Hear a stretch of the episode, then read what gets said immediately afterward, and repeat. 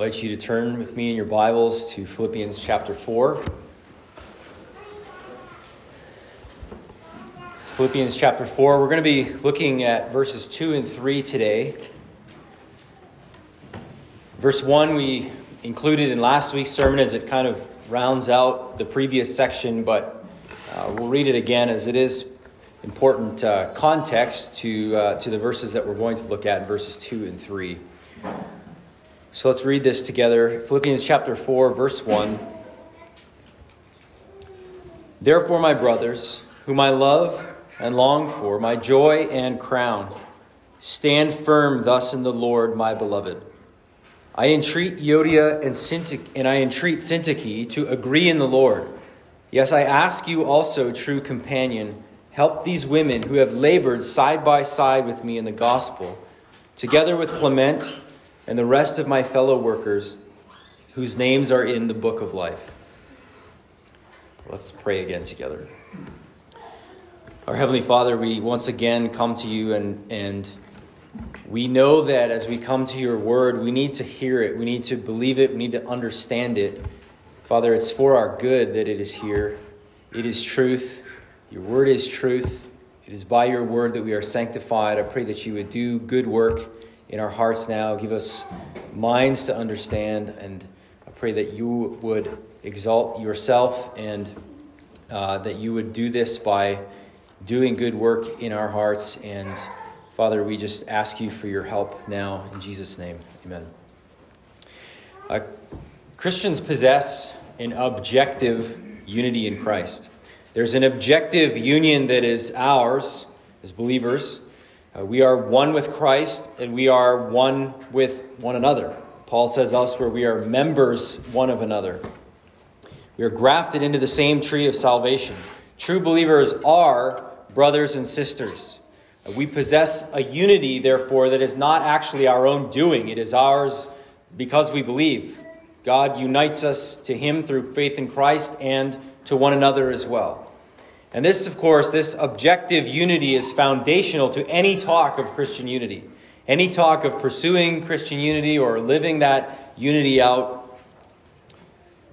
But of course, it is true that Christians, though born again, though made new, though given a new heart, we still sin, we still wrestle with the flesh. And therefore, the experience of Christian unity is something we must fight to maintain. It is something that we are to grow up in, uh, to live as one, even as we are already one in Christ. And fight for this we must. Uh, to this we are called as believers. This is part of our living as citizens of heaven here now upon this earth. The reality, of course, is that conflict does arise amongst the Lord's people. If you are seeking a perfect church, you are early. You're too early. As we've seen, perfection comes at the end when Christ returns. And so, in the meantime, conflicts do come. We do wrestle with sin, we do wrestle with the flesh. These conflicts can come over all kinds of different things, they can be for different reasons. They can be over something like personality differences, they can be over doctrinal matters, it can be over something that was said or done, or something that was not said or not done. They can be over genuine wrongs that are committed, and they can also be over misunderstandings. And all of this can be discouraging to us. But we ought not really, we ought not to be surprised when conflict arises within the church, even amongst mature believers, as we will see. The reality is, the Bible is not silent about this. It doesn't paint a picture for us of the church in this life, in this age, being perfect. Sometimes we maybe have made that mistake ourselves, or you've heard others have this over idealized vision of what they think the early church was like. It was near to perfection, and now it's, it's not. And uh, so we want to return to that earliest version of the church. But of course, when we read the New Testament, we see there were all kinds of issues and all kinds of trials in churches from the very get go. So the Bible gives us lots of instructions about these matters, and this is one of those places. This is one of those passages. Now, remember the things we've talked about with this church in Philippi as we've been going through this letter. This church was very dear to Paul. This was a good church, and yet it was not above such conflicts. And Paul has been addressing throughout this letter the matter of unity and humility, all throughout. And in many ways, he's been leading up to this point in the letter. Um, but if you just for a moment flip back to chapter 1 in verse 27, I want to read a few verses. Paul wrote this Only let your manner of life be worthy of the gospel of Christ, so that whether I come and see you or am absent, I may hear of you that you are standing firm in one spirit, with one mind, striving side by side for the faith of the gospel, and not frightened in anything by your opponents this is a clear sign to them of their destruction, but of your salvation, and that from God. For it has been granted to you that for the sake of Christ you should not only believe in him, but also suffer for his sake, engaged in the same conflict that you saw I had, and now hear that I still have. So they have there's exhortations there uh, kind of piled up on being united, standing firm in one spirit, with one mind, striving side by side. And again, the context of that of those verses and that exhortation at the end of chapter one is in the acknowledgement of trials and suffering. He calls the church to stand and fight for the faith together as one man. I think it's fair to say that when in the midst of trials, in the midst of difficulty, there is all the more opportunity for conflict to arise. And also, I think it's fair to say that when a church is facing suffering, persecution, various t- types of suffering, it is all the more crucial to seek unity and to stand as one. And our text today shows us that although brothers and sisters in the Lord sometimes have serious disagreements with each other, we are nevertheless called to work it out and to agree in the Lord. And so, the first point of the outline for today's sermon the church is called to agree in the Lord and labor together for the sake of the gospel. The church is called to agree in the Lord and labor together for the sake of the gospel. So, again, having already said a lot that would lay the foundation of, of unity throughout this letter, Paul now addresses a rift explicitly, just head on. He writes in verse 2 I entreat Euodia and I entreat Syntyche to agree in the Lord. Rather boldly, I would say, Paul addresses two women and exhorts them to unity. And he does this by naming them. Now, just think for a moment how you would feel if this was your name listed here. A, a letter to the church, and the Apostle Paul, what's he going to say? And there's your name, but not in the like Epaphroditus is the man kind of way, but this entreaty to agree in the Lord. It, it, it might strike us as somewhat shocking. I think probably it should, because I don't imagine any of us would like to be singled out in this way. And yet, as Paul does this, this is not harsh, this is not rude, this is not any of those things. Paul still does this, even though this kind of shocks the system. He does this with great care and actually honors these women and the church as a whole as he nevertheless names them. So, couple of ways he, he does this. He honors the women in the church. First, uh, verse 1, of course, we see this re- reveals Paul's love for the people, his love for the church, his concern for them. He's not doing this with animus, as if this is his chance to, to really call these people out that he's got a beef with. This church is his joy, he says, his beloved. Remember, he heaps up these loving terms in verse 1. They're his crown, he states. So as Paul is running and racing towards the last day, racing towards uh, perfection to the day he would be presented before the Lord, uh, per- perfect, sanctified, as God completes his work in him. He's not just doing that on his own and for his own sake, but he's laboring and desiring to bring others along with him, as many as he possibly can, including these Philippians. He's writing this for their good ultimately. He further honors these women by and the church by revealing, I mean, as he addresses them by name, I think what this reveals to us is that these ladies in this church have the maturity to be able to handle this. I think if these were really immature, like just really immature believers, these two ladies, and the church as a whole uh, is really weak, I don't. I'm guessing he probably would not handle it quite in this way. But by addressing them by name, Paul shows that they can handle this. The church can handle such a, a rebuke. And I think this is all the more clear as he gets into the description of these women. So they probably have the maturity to handle this kind of a correction from Paul. Thirdly, we see here Paul doesn't take a side as he addresses these women. This verb, I entreat, is given twice here, which is really not grammatically, it's not necessary. He could just say, I entreat Euodia and Syntyche to agree in the Lord.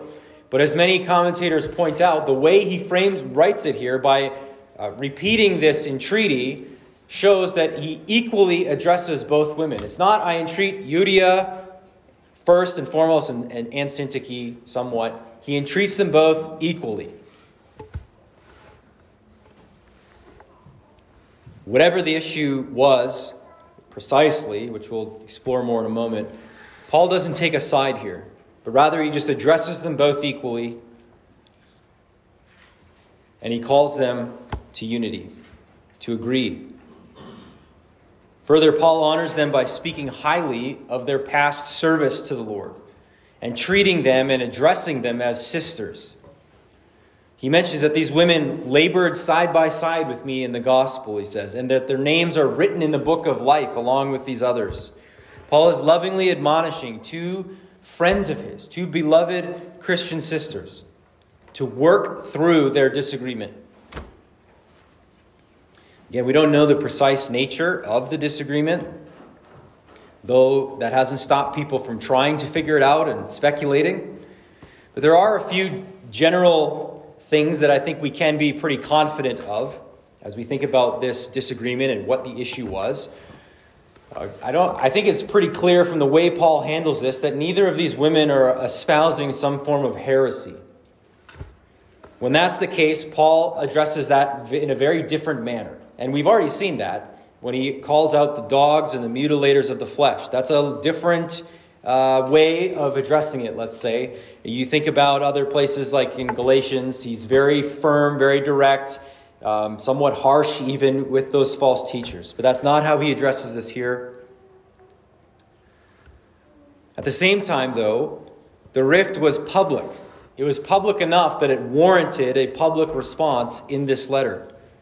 Again, it is doubtful Paul would have done this if it wasn't generally known that these two women were at odds. And so it seems it was public enough that this was known by the church, and yet, in all likelihood, it hadn't yet erupted into major division. But it had the potential to. Right? This, this small flame could become a roaring fire, and Paul is addressing it here. And the admonition, again, is for these ladies to agree in the Lord.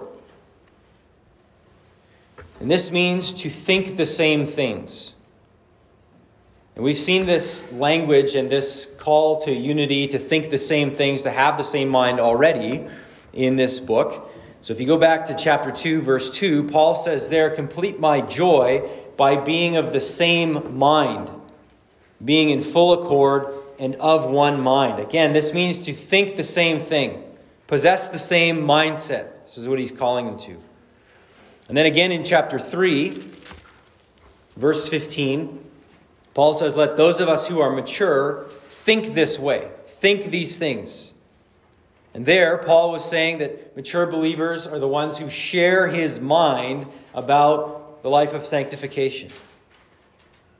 So the exhortation to agree in the Lord, then, is a call to have a unity of mind, a unity of conviction and a unity of purpose from that conviction.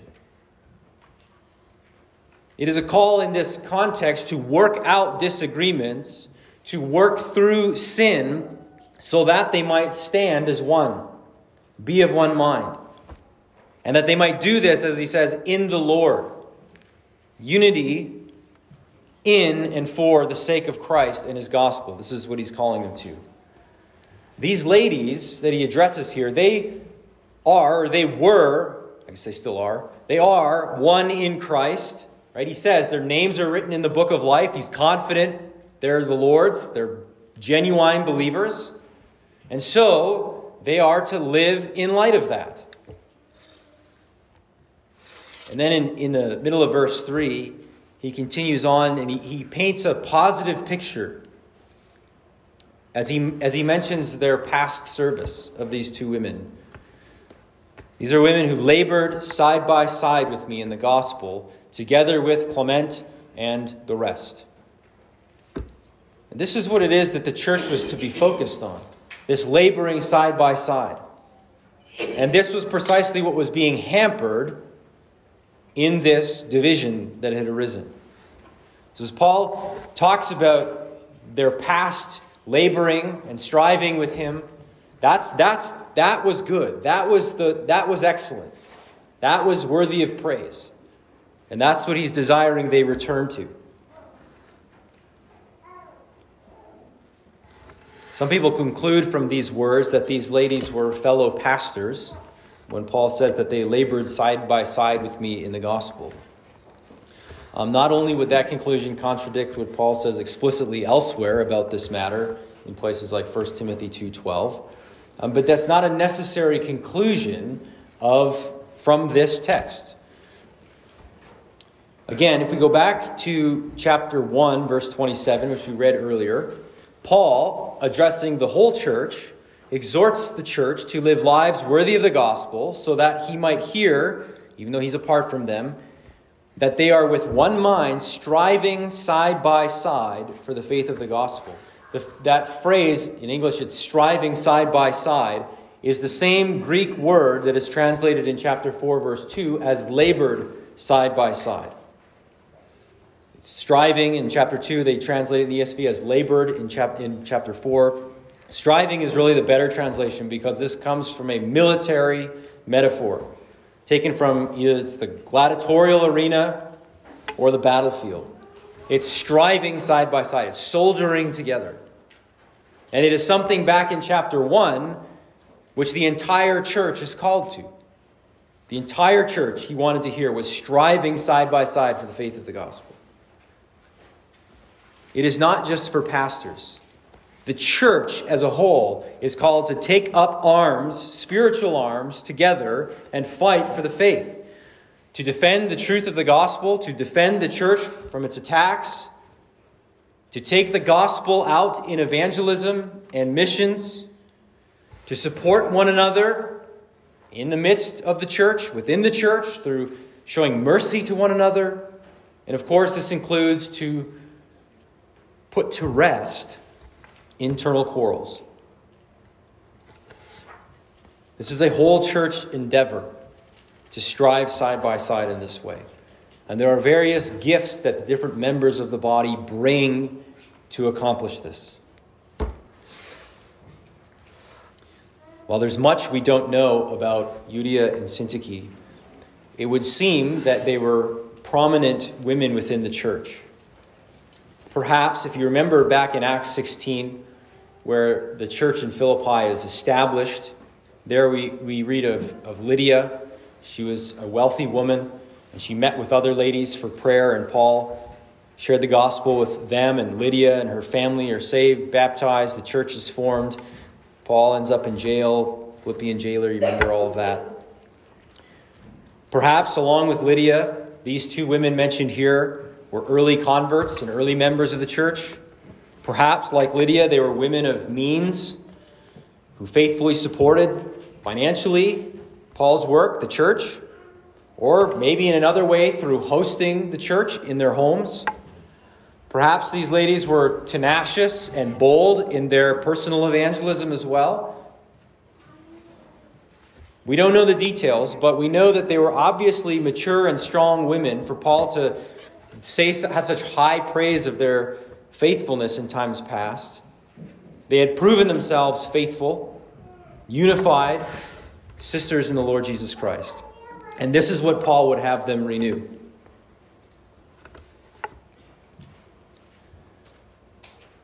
Just as the Philippians were, we are called to unity in the Lord, a unity of conviction and purpose that would see us striving together, side by side, for the faith once for all delivered to the saints. That the purity of the gospel message might be preserved, so that the Lord, Lord's people might be built up in that faith, that unbelievers might come to believe all so that Christ might be glorified. And we must know that we are not above conflicts, whether petty or great, significant. Conflicts that could hinder us and move us off course. And again, these can come in all types. And we should not be shocked when conflict or difficulty arises. We should not be offended if someone has a concern with something that I did, you or I did. If someone comes to you to address something. So this should not be surprising to us, but neither should we simply allow these things while it's going to happen. That doesn't mean we should just let them all fester either. Again, if we think about all that Paul has said about humility and counting others more significant than ourselves, this is all the more crucial as we consider this matter of unity. Again, I think as Paul is insinuating here, this disruption and this disagreement between these two members of the church was moving them off mission, resulting in being less effective, certainly less appealing, even. The gospel of Jesus Christ is the only and true and ultimate hope in a lost and dying world. You know, we live in a world, you, you and I know this, we, we live in a society right now that cannot consistently even tell you what a woman is. Cannot really answer that question. This is how confused people are. This is how rebellious our society is. Again, as I think about the last couple years, even, and all the craziness we've seen, consider that for many, many years, we have indeed been, as a country, murdering the most helpless individuals in our midst preborn babies. And not only have we done that, it is a sacred right of our medical community, Right? Nothing in the last couple years ought to surprise us when we consider that and we remember that. It's as bad as it sounds. This is the world we live in.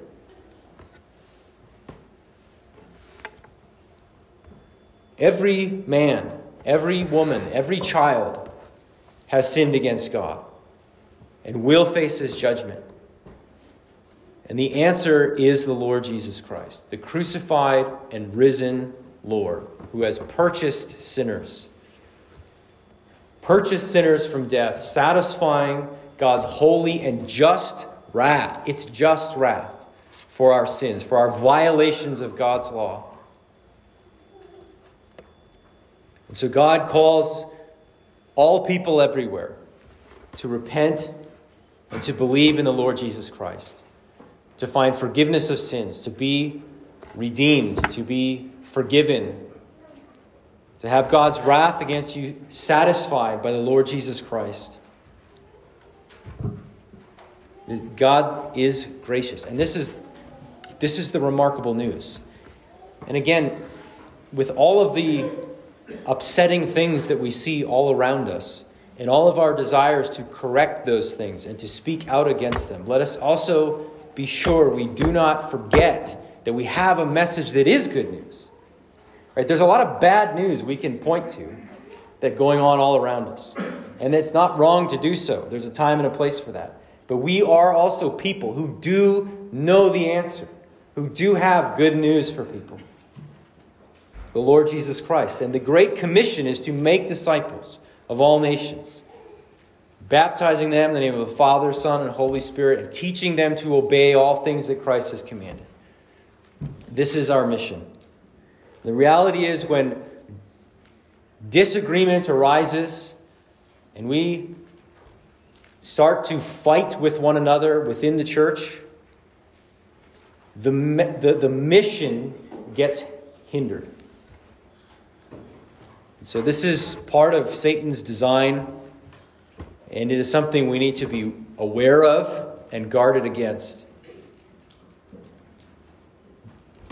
Our task is to preserve this message of good news, to make this pronouncement of good news, and for those who believe, we, we, we build one another up in that faith. The gospel is the only eternal hope, and it is worth setting aside ourselves to, to do all that we can to focus and to fight together in this.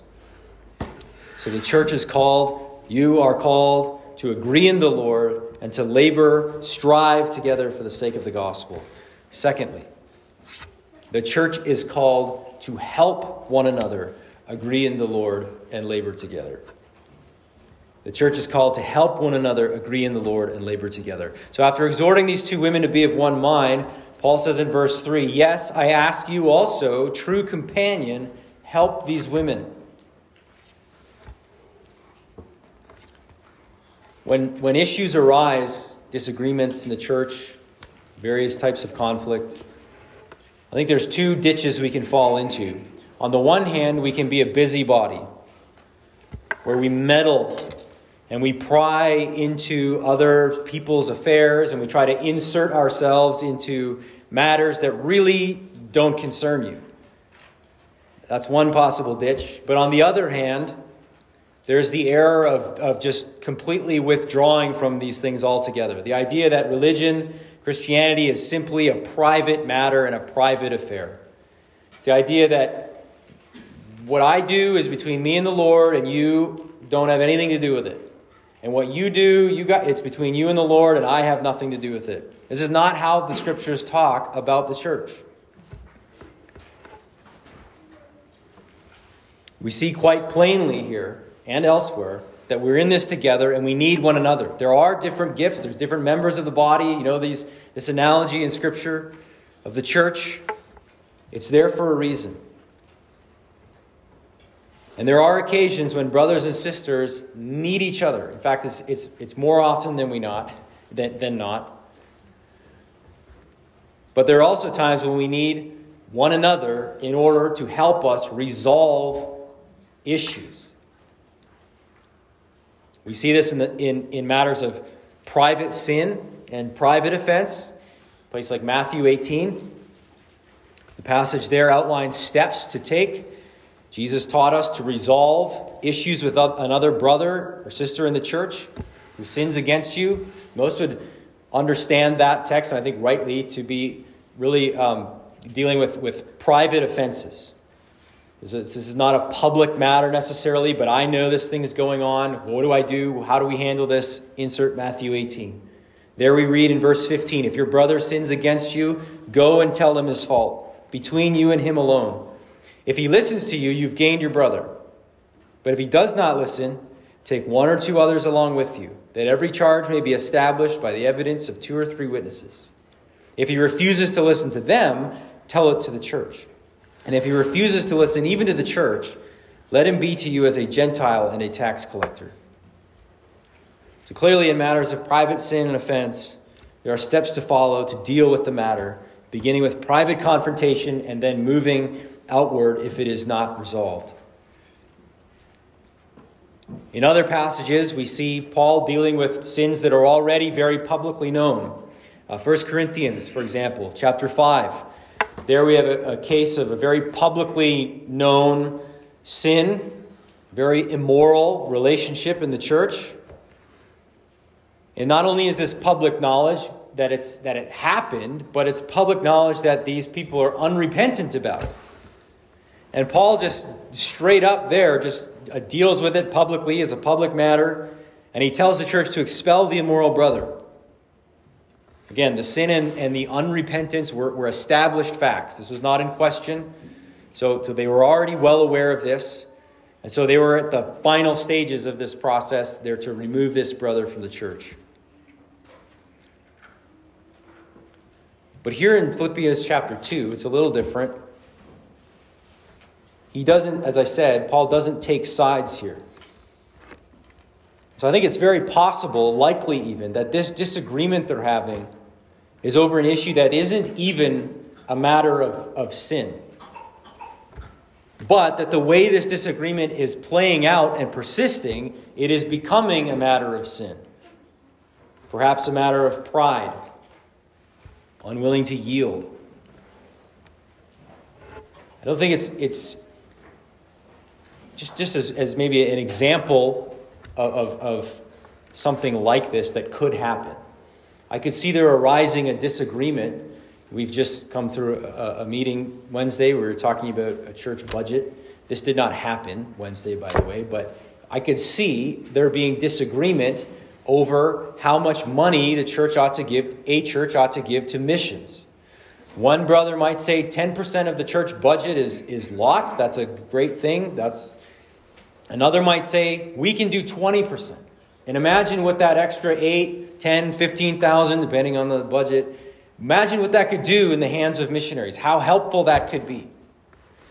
And so that brother looks at the 10% brother and says, you know, we're, we're, we're misspending and, and that's weak what you want to do. We should have a higher priority on missions and, and so on. Well, how do who's right? Well, so it's not obvious which number, which percentage is the biblical percentage that we ought to have, that the church ought to have. Both might have reasonable cases to be made. And I can see Paul saying to such people, work it out. Come to an agreement in the Lord on such an issue. You can see how even that two sides could become proud about it. So I think likely something that's just an example of, of something like this that is not a clear and obvious sinful matter but where nevertheless disagreement can be present and fester and grow and become a major issue. So, whatever, again, specifically it was, this true companion is addressed here to step in, to help, to mediate, to figure out the issues, to help them work through it, to help them repent if and where that's needed. And obviously, if one or both sides becomes clearly entrenched in sin, in sin and unrepentant about it, then obviously at some point that would need to move to the other steps that are outlined in Matthew 18. But Paul here treats them as sisters in Christ. He's not jumping to judgment, jumping to conclusion. And it seems clear here that he's very hopeful that this will get worked out. as Paul addresses this true companion, There's different opinions, you might be surprised to hear, about who exactly this true companion is. The word true refers to someone who is a legit, legitimate and valid member of a family. So this person is a true brother, a true yoke fellow, co laborer, a true companion. Different suggestions have been made as to this individual's identity. Some think it's Epaphroditus, who would be the letter carrier and was mentioned back in chapter 2. Others say Timothy, some Luke. Some even argue it's Paul's wife. I have no idea where that comes from, but it's out there. Others would say it's just an unnamed leader within the church. And finally, some suggest that this is a reference to the church itself, to the church as a whole. There are a few other places where Paul refers to the church uh, addresses a church in this second person singular like this, so that's very possible. However, I would say it's more likely that it's an individual that would be obvious to the church itself. That when Paul addresses this true companion, the Philippians would know precisely who he's talking about. Perhaps it was somebody very close to both of the women. Maybe it's an elder in the church. Regardless, though, we see here the need for help. And Paul calls this brother in to do that. They hadn't been able to resolve this matter yet, and so there was need for some help doing so. Again, the Christian life is not a solitary one. There are times where we need help in, in all kinds of things. We need prayer, we need help understanding things, we need counsel in something, we need uh, someone to hear us out. Sometimes we need help working through issues with another brother or sister.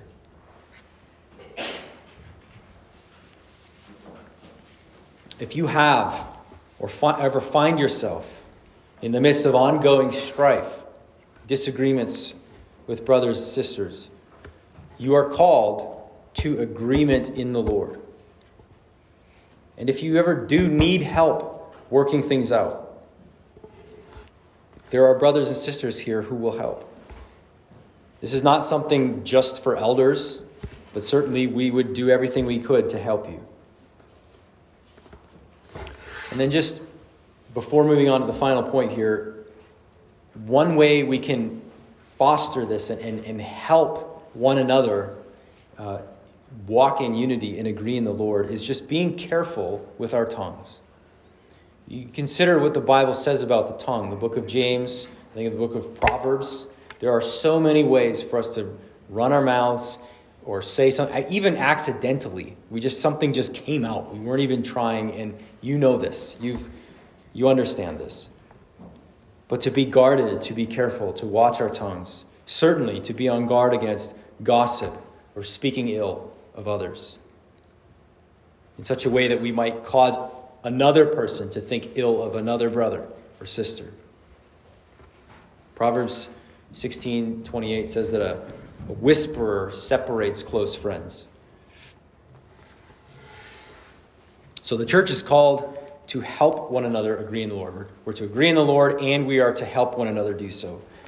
Thirdly, a church striving for unity only makes sense. A church striving for unity only makes sense. What I mean is, it is fitting. Given our objective unity that we have in Christ Jesus, given our common destiny that we're headed toward, this common salvation, it only makes sense. It is fitting that we would be united now and strive to have an even greater experience of Christian unity and a greater love for one another.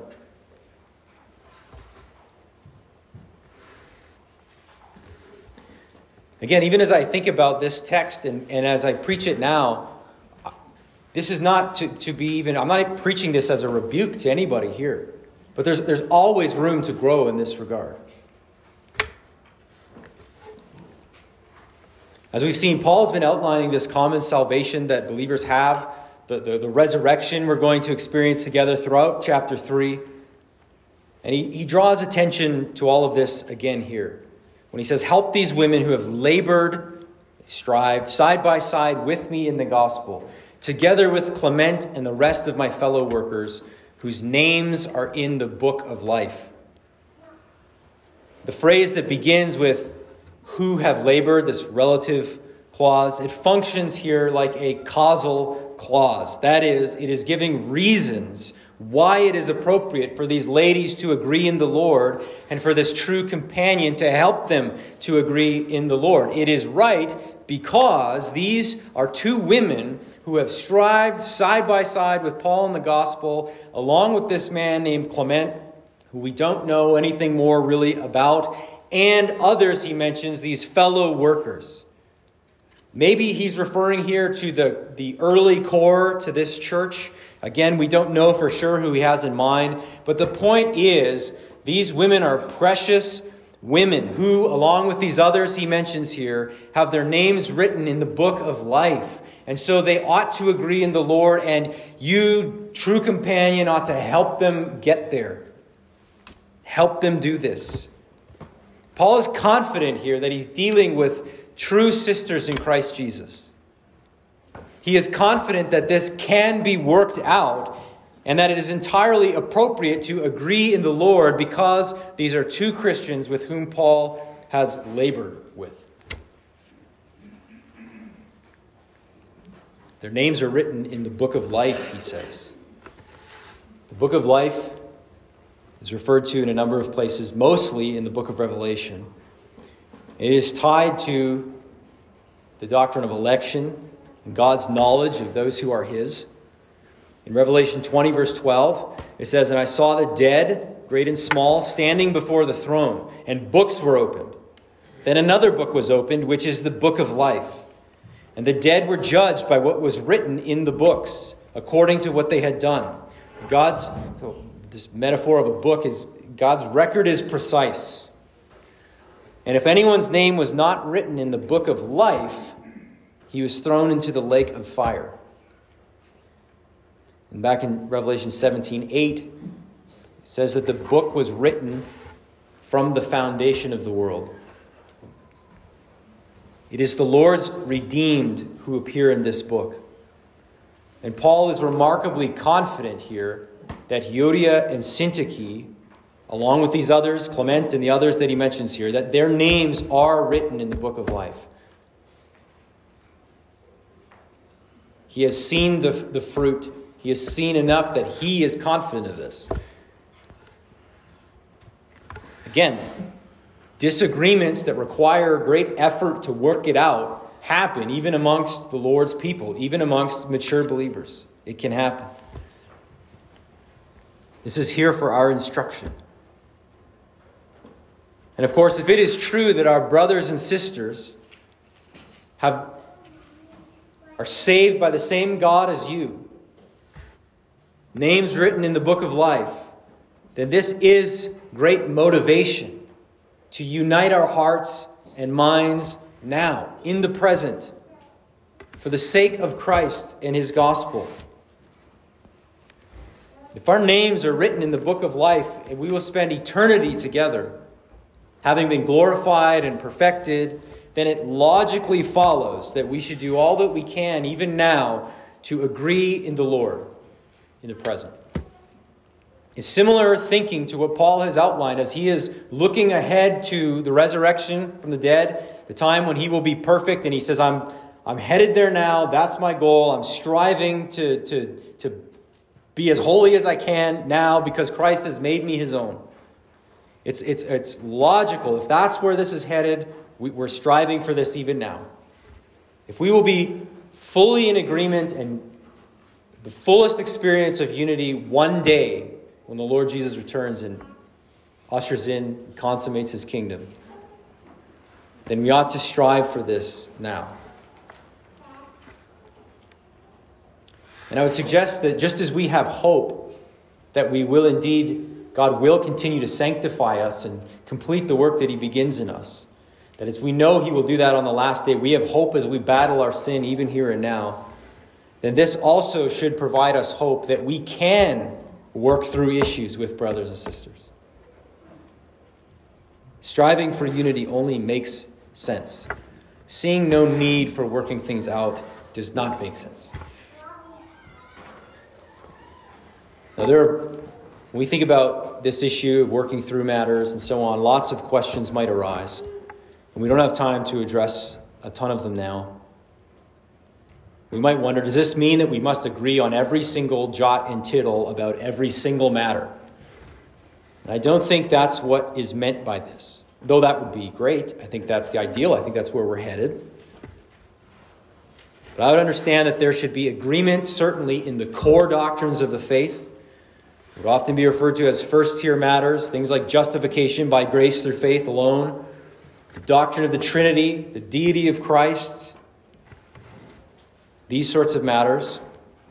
And then whatever disagreements might exist on other matters should not be such that we fight against each other instead of working together and striving side by side together. There should not be animosity toward one another, but love for one another, as defined biblically, even as we read in 1 Corinthians 13. Love bears all things, hopes all things. Even, I would suggest, denominational differences, though significant, can be amiable if this mindset is followed. And again, even where differences might occur, we ought to be able to discuss those things with brotherly affection and love for one another, still striving within the church to even be of one mind in those areas where even secondary or third tier issues might, might exist, differences might exist. And of course, we know that when it comes to working out issues, working through matters, you can really only ensure that you yourself engage in an honest, brotherly, and humble way with others. Sadly, the reality is others may not. Paul knows this. The scriptures are, are, are not idealistic, as if we're just, you know, as, as we've already said and seen, that we're just going to arrive here and there's never going to be conflict or disagreement. Paul knows divisions occur. In fact, he even says in 1 Corinthians 11 that they're necessary at times. And, and, and I, we have, I preached on that a while ago now, um, but it, it's online, just talking about when, when division becomes necessary. Paul understands that there will be false converts, disingenuous souls who refuse to work things out, who refuse to repent and or refuse to believe the clear teachings of scriptures and there may come a time where there's necessarily division But for those who are truly trusting in the Lord Jesus Christ, it ought not to be this way. And this is what he's entreating Euodia and Syntyche to overcome their difference and agree in the Lord, to be of the same mind. The reality is, there will be many points at which you, I, all of us can let anger and resentment set in. If we're looking for offense, and we must not give in to this, or even where there's legitimate offense. We are called to agreement in the Lord, to striving side by side for the sake of the gospel, something that's greater than you and me. We are, if you're trusting in the Lord Jesus, we are one in Christ now. And we will be in complete and perfect agreement on the last day and then for eternity. And so let us seek, in light of that, single mindedness even now as we seek to fulfill the Great Commission and love one another. Let's pray. Our Heavenly Father, we confess again our sinfulness. And we praise you and thank you that there is good news. The Lord Jesus has died to save sinners. Father, I pray that you would grow us in unity and in love for one another, grow us in humility. Father, that we might learn more of and experience more of the mind of Christ, to consider others more significant than ourselves. Father, I pray that you would make us people who are quick to forgive and to put sin away. Father, we thank you for the, the unity that we have enjoyed over the years. And we just pray that you would build that even further, that you'd bring many more yet into this. And Father, even as we think of, of the coming months and our desire to, to plant and launch in Regina, Father, I pray that as that becomes a an independent church, that you would likewise knit their hearts together and many others to them as well. Father, we pray that you would do this for the sake of your own glory. I pray that you'd help us to think that way, to desire your name to be great. Forgive us, for we are selfish. Father, we thank you for your mercies. We thank you for the righteousness that is ours by faith in Christ. And it is here that we stand, and it is because of it is because we come in the name of Jesus that we can come boldly. So, Father, we praise you. We're so thankful for your goodness and graciousness and patience with us. And it's in the name of your Son, Jesus, we pray. Amen.